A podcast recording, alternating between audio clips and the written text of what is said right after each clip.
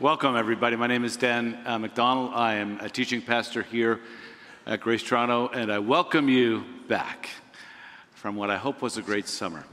Uh, we are beginning a series today on what we call our vision and values, and we are focusing it on what Jesus has taught us that he cares about for his church to become. And so this morning, we are looking at a passage of scripture as we do every week.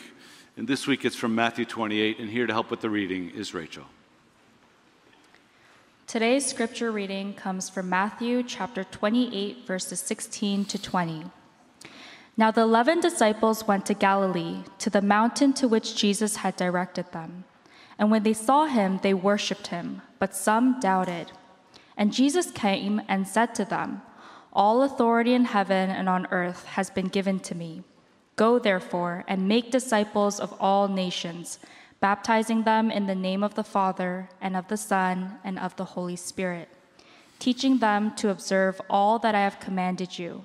And behold, I am with you always to the end of the age. This is the word of the Lord. Thanks be to God. Well, as we begin this series on our vision for ourselves as a church, and what Jesus said he desires for his church, Jesus gives us here some words. Matthew records them as his last words, not because they're his actual last, but because Matthew wants to give them the literary importance of last words. These are famous words. And if you have been a Christian for any length of time, these are words which you have ambivalence about. You might have conflicting feelings with them because for many of us, these verses make us feel guilty, inadequate, fearful, possibly even ashamed. We often feel like we haven't done enough to obey this command.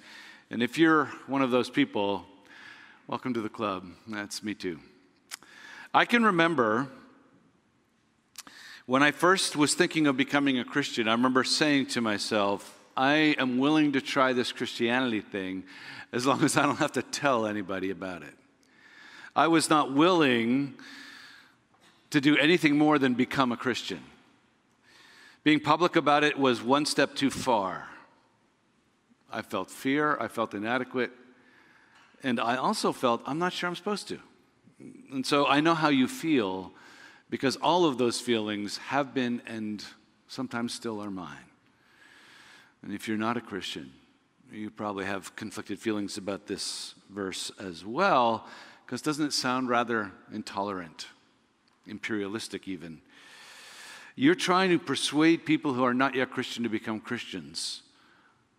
I don't like that. I don't feel that's right.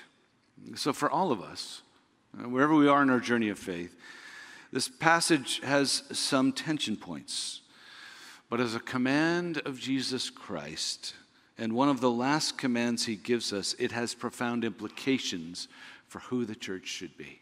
So let us walk through this passage relatively quickly and see if it has any answers to our own conflicting tensions and objections. Firstly, to our fear, we look at the person. Secondly, to our sense of apathy, we have the command. And thirdly, to our objection of inadequacy, we have a promise. Here we're confronted with a person, his command, and his promise. Let's look at those three. The person. The first couple of verses, we see the 11 disciples going to Galilee, to the mountain which Jesus had directed them to go. Possible and when they saw him, they worshiped him, uh, but some doubted. Jesus came and said to them, All authority in heaven and on earth is given to me. Here's the risen Jesus showing himself to the 11 disciples who are left. Judas has gone and committed suicide, as we know from history. And he is appearing to the 11 who are left, his closest followers. He has risen from real physical death. History tells us that he actually died, and history tells us that he actually rose.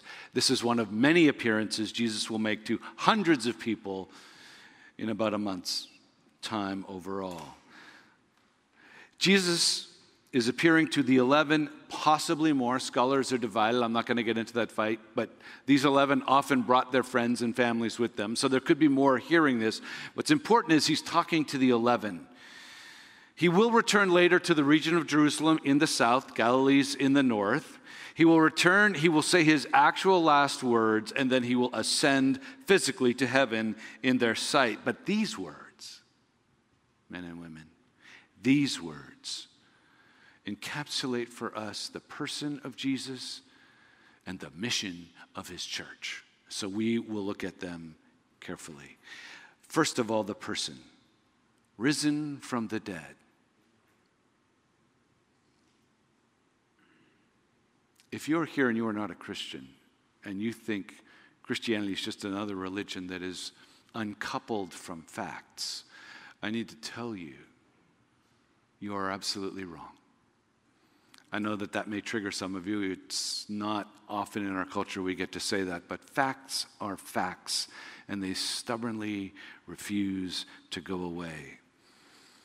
He has been witnessed by thousands as dying on a cross, witnessed by hundreds as having physically risen from the dead.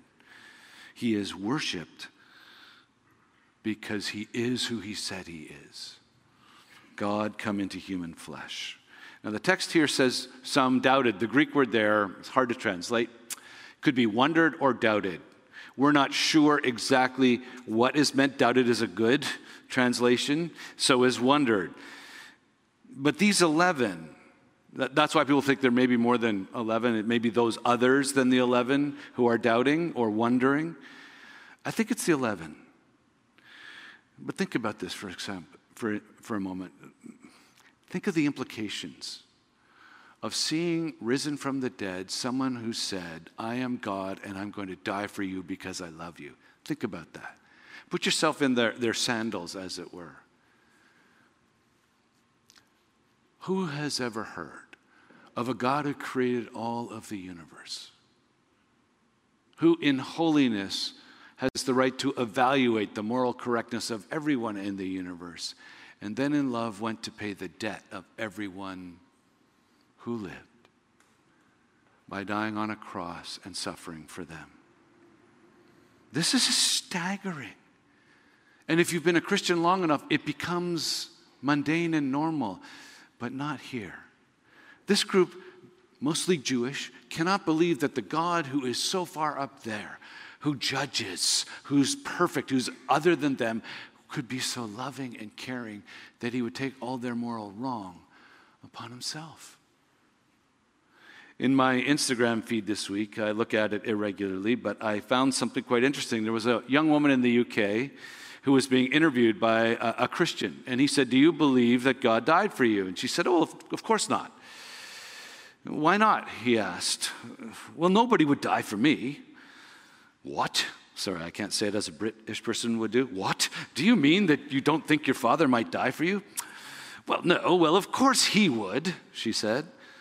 Well, what's the difference? And she said, Well, that's because of the relationship I have with my father. God doesn't have that kind of relationship with us. Really.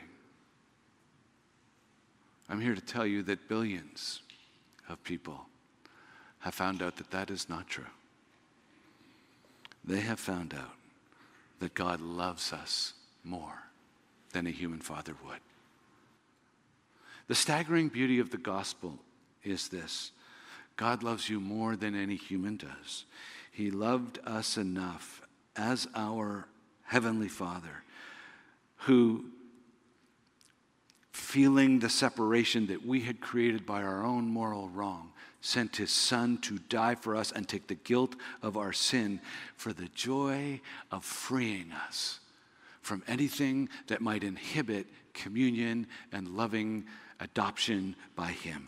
He sent his son, and Jesus, for the joy set before him of that reconciliation, endured the cross, despised its shame, and died for you and you and me. What about you? The God who wants to have eternal relationship and fellowship with people like me and you is the God standing before his disciples, having died to prove that. Jonathan Edwards, probably the greatest moral philosopher and theologian that has been that has ever existed in North American history, sent a letter to Lady Pepperrell, a congregant, to comfort her upon the untimely death of her only son. And in his letter, he wrote these words He suffered that we might be delivered. His soul was exceedingly sorrowful unto death, that we might receive everlasting consolation. He was oppressed and afflicted, that we might be supported. He was cast into the furnace of God's anger, that we might swim in the rivers of God's pleasure. His heart was overwhelmed in a flood of sorrow and anguish, that our hearts might be overwhelmed with a flood of eternal joy. This is the Jesus who stood before them and who stands before you and me right now. With the nails, scars still in his wrists and legs, he looks and says, All authority in heaven and on earth is now mine. I have purchased your freedom with my blood. I have broken the power of death by rising from it, having paid the debt of your guilt, having broken the power of death. I come with all authority in front of you, and I ask you, don't you enjoy, those of you who are Christians, don't you enjoy having Jesus free you from the guilt of your sin? Don't you enjoy? Having Jesus free you from the corrupting power and slavery to your own selfishness? Don't you enjoy feeling perfectly and infinitely loved? Don't you enjoy having someone who just always forgives you because of what his son has done? Isn't that joyful for you? Don't you find it joyful when someone who is not yet a Christian comes to believe in Jesus and has the gift of forgiveness given to them and it washes down upon them and the joy springs. Don't you find that joyful? Jesus comes to us with all authority, having come to us in all humility and having suffered for us and died for us. The one who suffered is the one who now speaks these words I am the reigning king of all creation. It was my joy to die for you and to free you. Now count it joy and love to help to free others. As we gaze at this person, those of us who are not Christians, you need to hear this. I will trip over you one day, you carpet. Those of us who are not Christians, that's why I do this. I just realized it. If you're not a Christian, I need you to know we're not really trying to brainwash you. We're not trying to sell you anything. We're not trying to get you to join our religious club. We're not even trying to offend you, although we might be. Actually, we love you. We know you might be offended. We've experienced, though, the incredible, unconditional, infinite grace of God come to us in His Son Jesus. We've gazed at His face and seen the depth of His love. And we just want you to introduced to this God the God who is, the God who is there the God who loves people enough to send his son to die for them, and the son who loves people enough to go and die and offer full forgiveness and eternal life to you as a free gift. That's all we're trying to do. We're not trying to make you one of us, we're trying to introduce you to him. We, offer, we say, shouldn't you consider that? Isn't that good news? Shouldn't you at least explore? And if you're a Christian and you're afraid because you know the culture is pretty hostile to this idea of being accountable to a God or even needing forgiveness, take your fear. Take your fear and look at Jesus in his risen glory, his greatness, and in his dying love, his goodness. This is the goodness of the great God. This is the greatness of the good God. Give your fear to him. Remember, you are not trying to persuade people about some kind of weird cult. You are not trying to push a product on anybody. You're not trying to get people into your religious club. You're trying to introduce people to the most thrilling person in the history of history. Who is, okay, let's just be honest here. Those of you who are newly in a relationship, newly married, newly engaged, or engaged, married for a while, even have kids, is it not true that you look at your single friends and you go, I know someone I want to introduce you to? Sorry, this is a Toronto thing. And if you have been at Grace Toronto long enough and you've met Joe Choi yet, you will know it's a pastoral thing. Joe's nickname is the Godfather or the Matchmaker to those of us who know. But he's not alone. I just have spent the last month talking to people in relationship who are thinking of friends who are not in relationship and they think they have someone they want to introduce them to. That's what we do.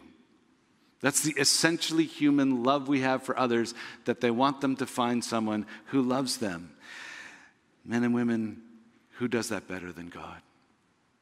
Who is more lovable than God? Who is greater or more thrilling than God? Who would change your friend's life and pour into them a love deeper and more infinite and more lasting and more unbreakable than God? Than Jesus? None. Jesus is the one we want to introduce people to. Now, I know you're going to say, yeah, but I have to get out of my comfort zone. Who left his comfort zone to die for you?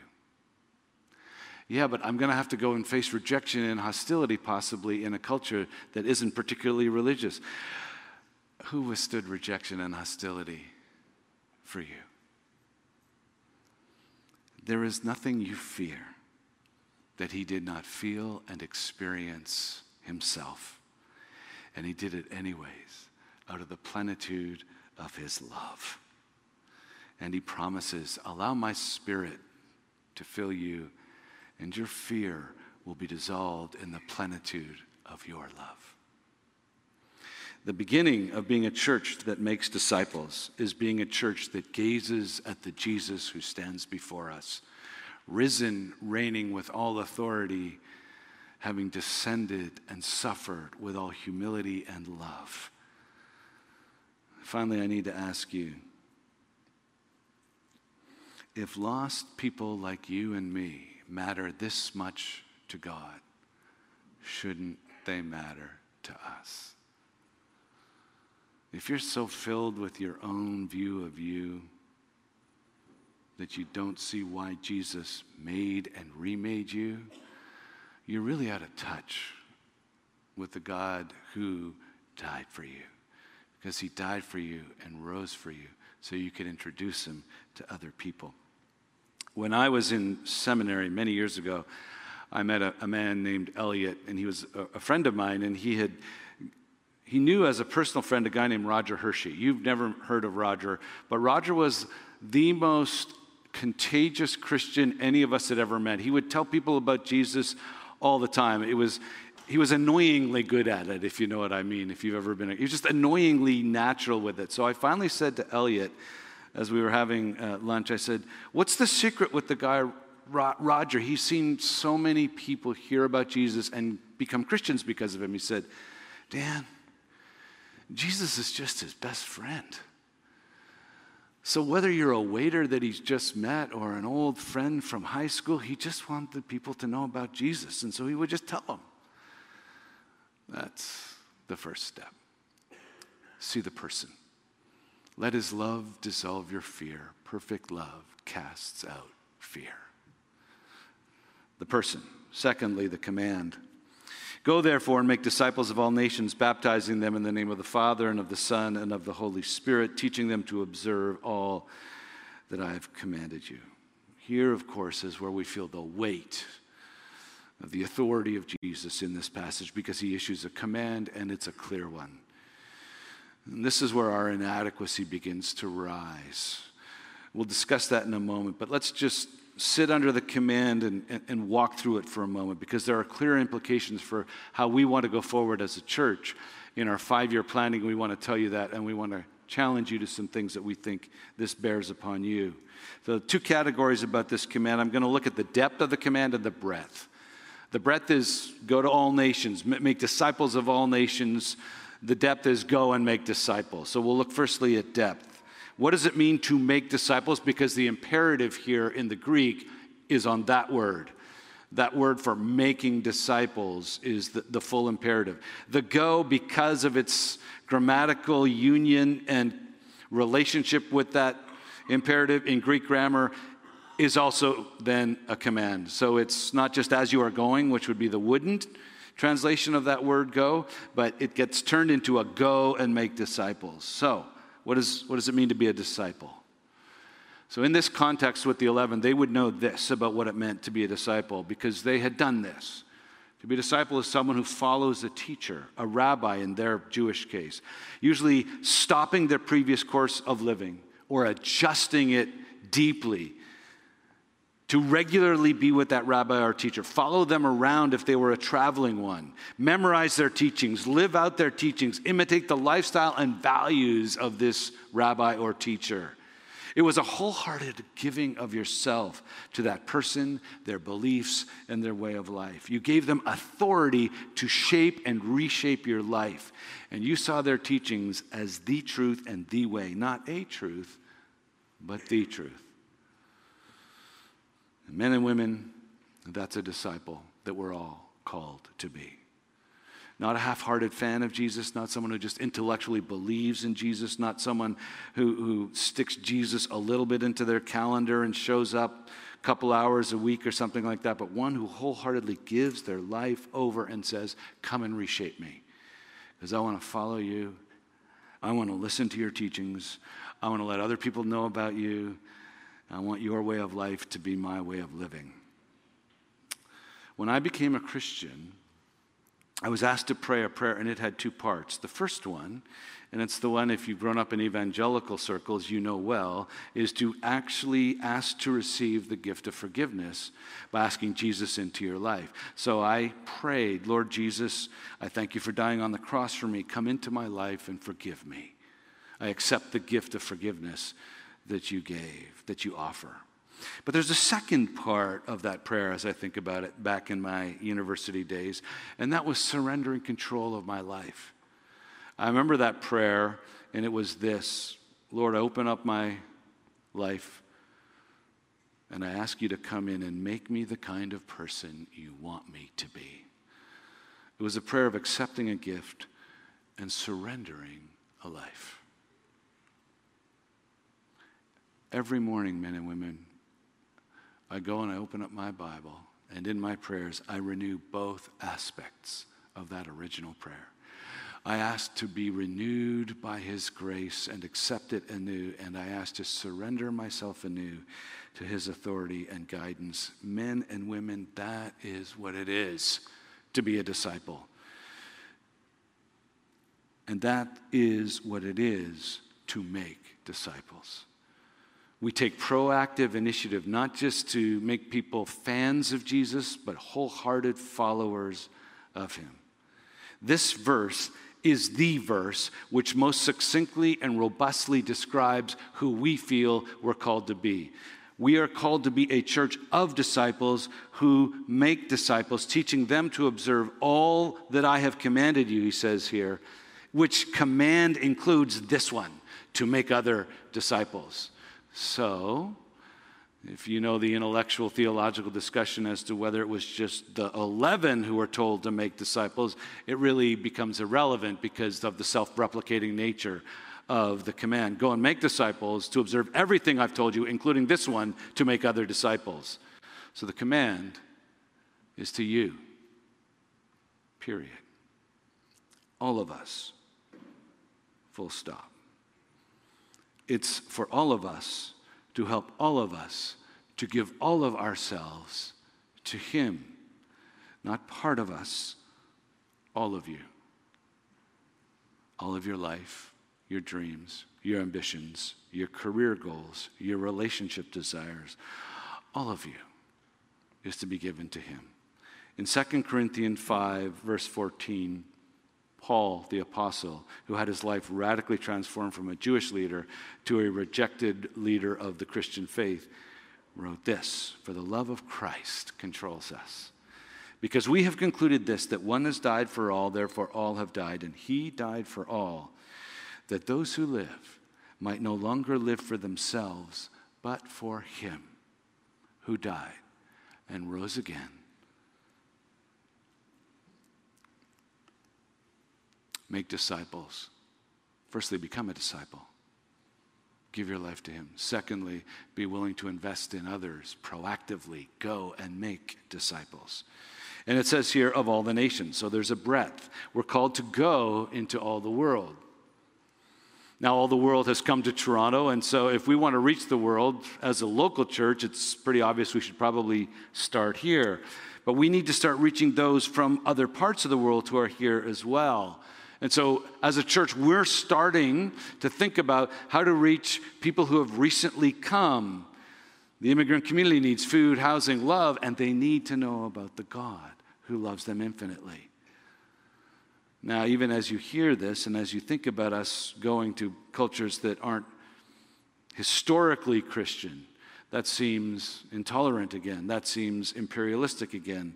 So I want to ask you a question Do we not try and convert people all the time?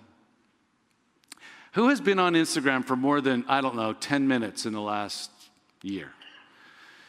If you've been on Instagram for more than 10 minutes, someone has tried to convince you that the best pizza in Toronto is Badiali.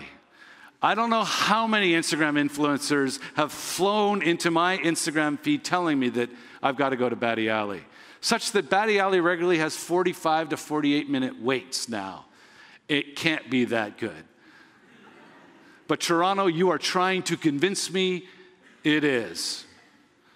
I don't know how many times I have walked down the streets, Yonge Street, Queen Street, Bay Street, University, and seen guys with the lanyards and the blue t shirts. You know, hey, do, can I have a moment of your time? Who are they? They're the sick kids' kids out there trying to get you to donate. Sometimes it's the Princess Margaret people. I had one knock on my door last week. If we believe in something to be true and good, we have no problem telling others. I have a weakness. I introduce way too many people to my spectacular daughter. She's a little tired of church coffee time because I'll drag her into some group of you and say, This is my, this is Shayla.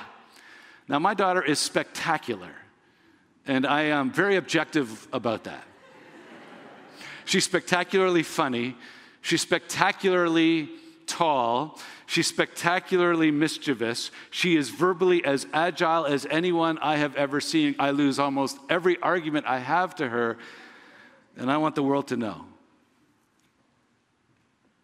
The command is that there is someone more spectacular that we're to introduce people to. And part of being a disciple is telling others about your faith. Implications for us as a church. Firstly, we're going to be a high commitment church. We always were. And we're not going to stop. We're going to call you to give your life wholeheartedly to be reshaped by Jesus. Secondly, we want to be a disciple making church. You have told us in your feedback to us in this five year planning process that you want more and deeper teaching and better equipping to be a public witness to help make disciples, and we're thrilled about that.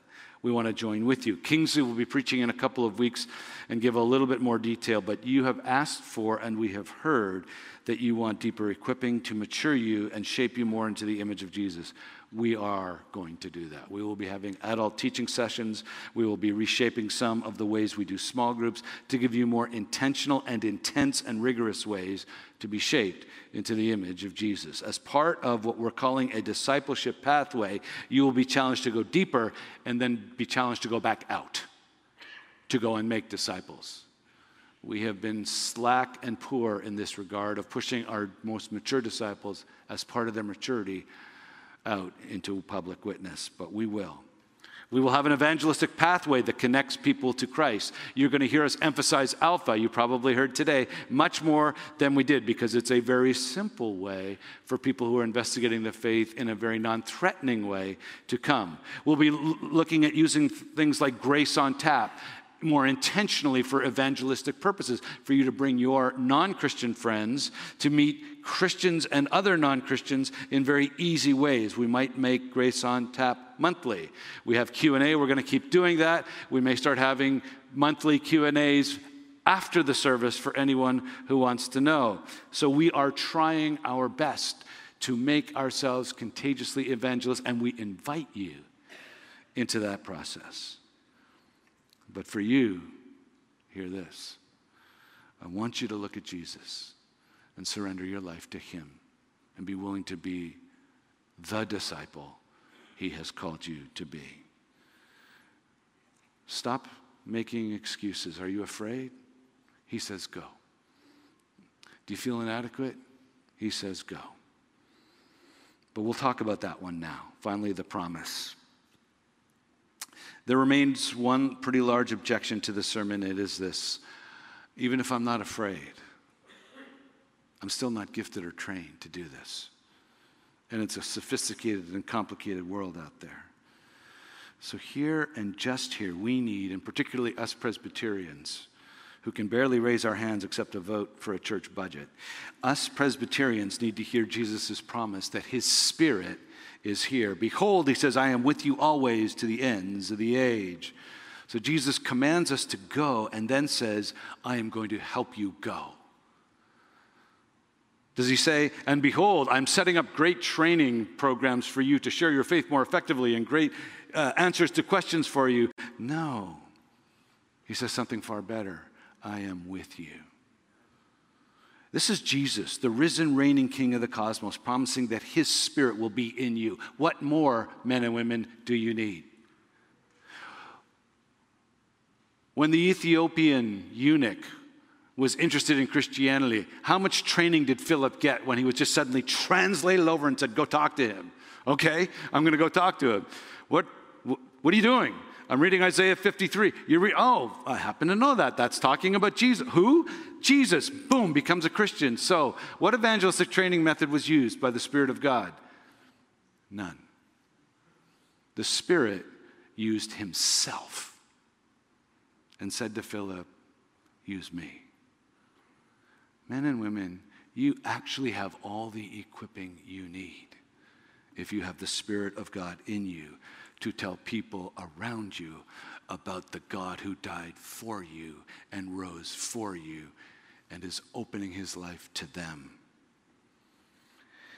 The actual last words, as far as we can tell, in the scriptures that Jesus gave before he left said, You will receive power when the Holy Spirit comes upon you, and you will be my witnesses at Jerusalem and Judea and Samaria and to the ends of the earth. There is more power in you now, men and women, than you will ever need. Does training help? Sure. We will try and give you some training. I've taken lots of training. By the way, I did not depend on my local church because I was interested in learning to follow Jesus in this way. I read books.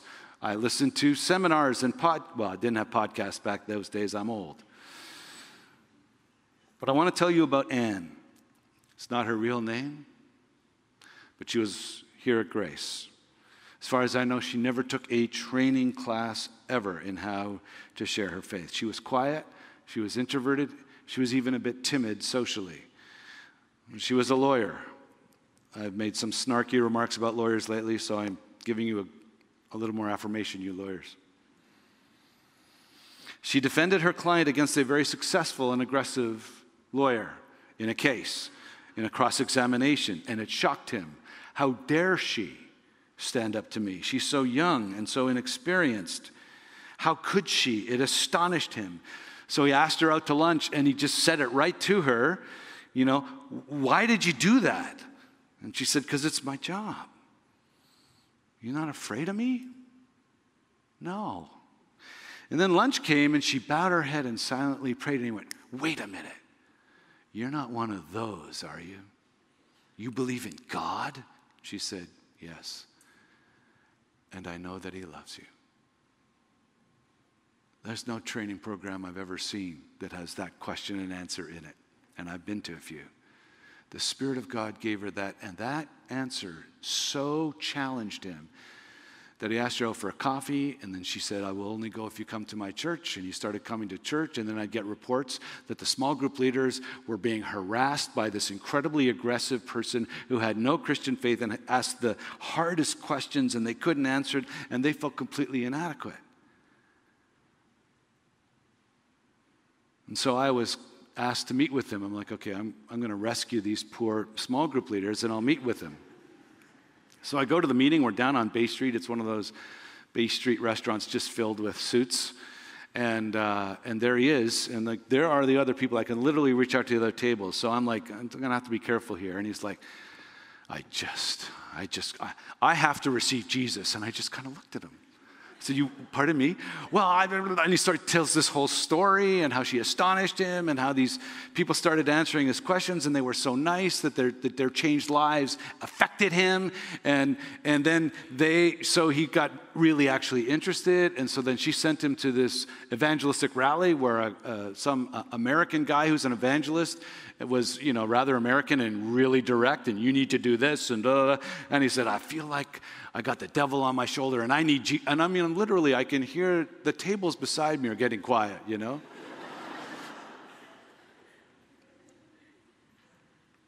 so I did what I normally do, and those of you, there are a number of you here who have come to faith with me in your presence, and I just go to Ephesians 2, verse 8 and 9, where it says, By faith, by grace you've been saved through faith. And this is not of yourselves, it is the gift of God. And he said, Okay, let's do it. So I went, Okay, how do I do it? I said, Bow your head and just pray. The... So he prayed with me. And I looked up and it was really rather quiet, and then all of a sudden, really loud at all the tables around me. And he came to faith. Where was the Spirit of God in that story? Through the whole thing, at every moment. In the legal encounter, when she was feisty with him and astonished him in the, in the lunch meeting when she had the simple courage to say, And I know he loves you. And before that, to bow her head and silently pray. In those crazy small group meetings where all these small group leaders were pulling out their hair, and yet he was impressed with them. In that restaurant, he was there. Men and women, we live in a society that thinks that God just occasionally intervenes in moments of great need. I'm here to tell you that is such an unbiblical view of the world we live in. The world that actually exists is a world created by a personal God out of the depth of his personal love, who personally oversees and looks and sees and intervenes and is with people all the time. Trust the Spirit to overcome your sense of anxiety. And finally, I just want to say this to those of you like me who don't have the gift of evangelism. Most of you think because I have seen a lot of people come to faith that I must have some gift of evangelism. No, this is what usually happens. By the time they come to me, I'm like, I'm like the guy at the ticket counter, like at the Taylor Swift concert. In, in, in. That's all I do, you know. They go from out to in, and I'm there. And I have Ephesians 2. Punch the ticket. Do you know what Ephesians 2? Yes, boom. I don't do the work. The Spirit does the work, and He uses all of us together to do the work. And Jesus said, You may not have the gift, but you can sow a seed. In John chapter 4, Jesus says to his disciples who have watched a Samaritan woman walk to Jesus and have ignored her to go to town to buy food. And he shared with her, and she came to faith. And then all of that town is coming. And he looks and he sees. He says, Do you not say there are four months and then comes a harvest? Look, he says at that time to the 12, lift up your eyes and see that the fields are white for harvest. Already the one who reaps is receiving wages and gathering fruit for eternal life, so that sower and reaper may rejoice together. Men and women, we will rejoice together. You may not be gifted with talking to people, but you can help be a host for an alpha meeting. You may not be, a, a you could serve. You, you, can, you, can, you can let people in. You can serve at GT Kids, who needs volunteers right now, by the way, so that their parents, and many people who are not Christian come as parents here, and they can hear about Jesus and his love. You could help organize Grace on Tap or a Friday night at Grace, or you could help with one of our other opportunities. There is a, a baptism coming, and I'm not going to steal the thunder, but a skeptic was finishing university and feeling out of sorts. So they called the one Christian they knew, I think, and the Christian said, You ought to go to a Good Friday service that's being held by a bunch of churches. We were one of them. He showed up. A student in our church recognized him. That student didn't go to his school, but recognized him and talked to him, introduced him to me and to others. He started coming. As he came, a bunch of grad students befriended him. I met with him and tried to answer some of his questions. They were above my pay grade. A different student in our church took him out for a beer and a burger. And in that process, with all of those people and touch points, God used all of those sowers to reap the harvest. We all rejoice together. Sowers, be faithful in your sowing. Reapers, be faithful in your reaping. Look upon him who died and rose again and who says to all of us, Go and make disciples. Let's pray. Father, I thank you and I praise you for your goodness and your grace. Come now into our hearts. Make us disciples who can go and make disciples, we pray. In Christ's name, amen. So I am uh, way over time, which I knew, but I have a couple of questions. If God wants a relationship with us so much, why is He not more apparent? Why are people's experience with Him so subjective and varied? Why doesn't He seem real in the day to day? Great question. I will begin to answer it, but it, it deserves a much longer answer. First of all, if you look at the Gospels, you see subjectively differing experiences of God. Some believed in Jesus, some were affected, some were marginally affected, some rejected it outright. So the, the, the, subjective variation of people's experience of the same objective event is pretty normal. I'll give you that. Why doesn't he seem real in the day to day? I think partly because of what I've said. We've been trained to think of this as a mechanistic universe that operates on naturalistic principles, and basically, God isn't there. He comes in once in a while, and that's it. So, with that training and being immersed in that worldview, what's your expectation? You don't see him when he's working half the time, but he's working. I remember going to um, uh, a hospital and being told I needed surgery for my eye. Uh, there's some cloud there from um, eye cancer uh, and the surgery from it. Uh, they got the cancer, but there's just vitreous fluid everywhere. And so my eye is losing a little bit of vision. They said, You should do surgery. So they booked me with a specialist. I went to a uh, church event in another country. They said, I have a word of knowledge for, you, for, for all of you that there's someone in here who needs surgery for a cloud in their eye. This is really weird. I've never had this, but if, if that's you, come forward. And I, I looked at Stephen, and he looked at me, and we were shocked. I'd never, you know, I'm not particularly charismatic. I'm Presbyterian. I raise my hands once in a while. But that was me. So I was so nervous, I, I didn't go up. And finally, I came up and I told him, and he prayed.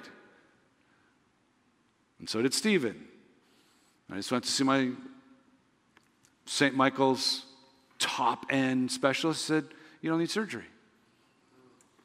That's just two medical opinions that disagree with each other, right? Right? Or is it the presence of God that we can see or not see, depending on how we saw those events? I think that's enough. Isn't it, Lewis? We should, we should sing, shouldn't we? If you have more questions, send them to me. I'll answer them privately. Please rise for the song of response.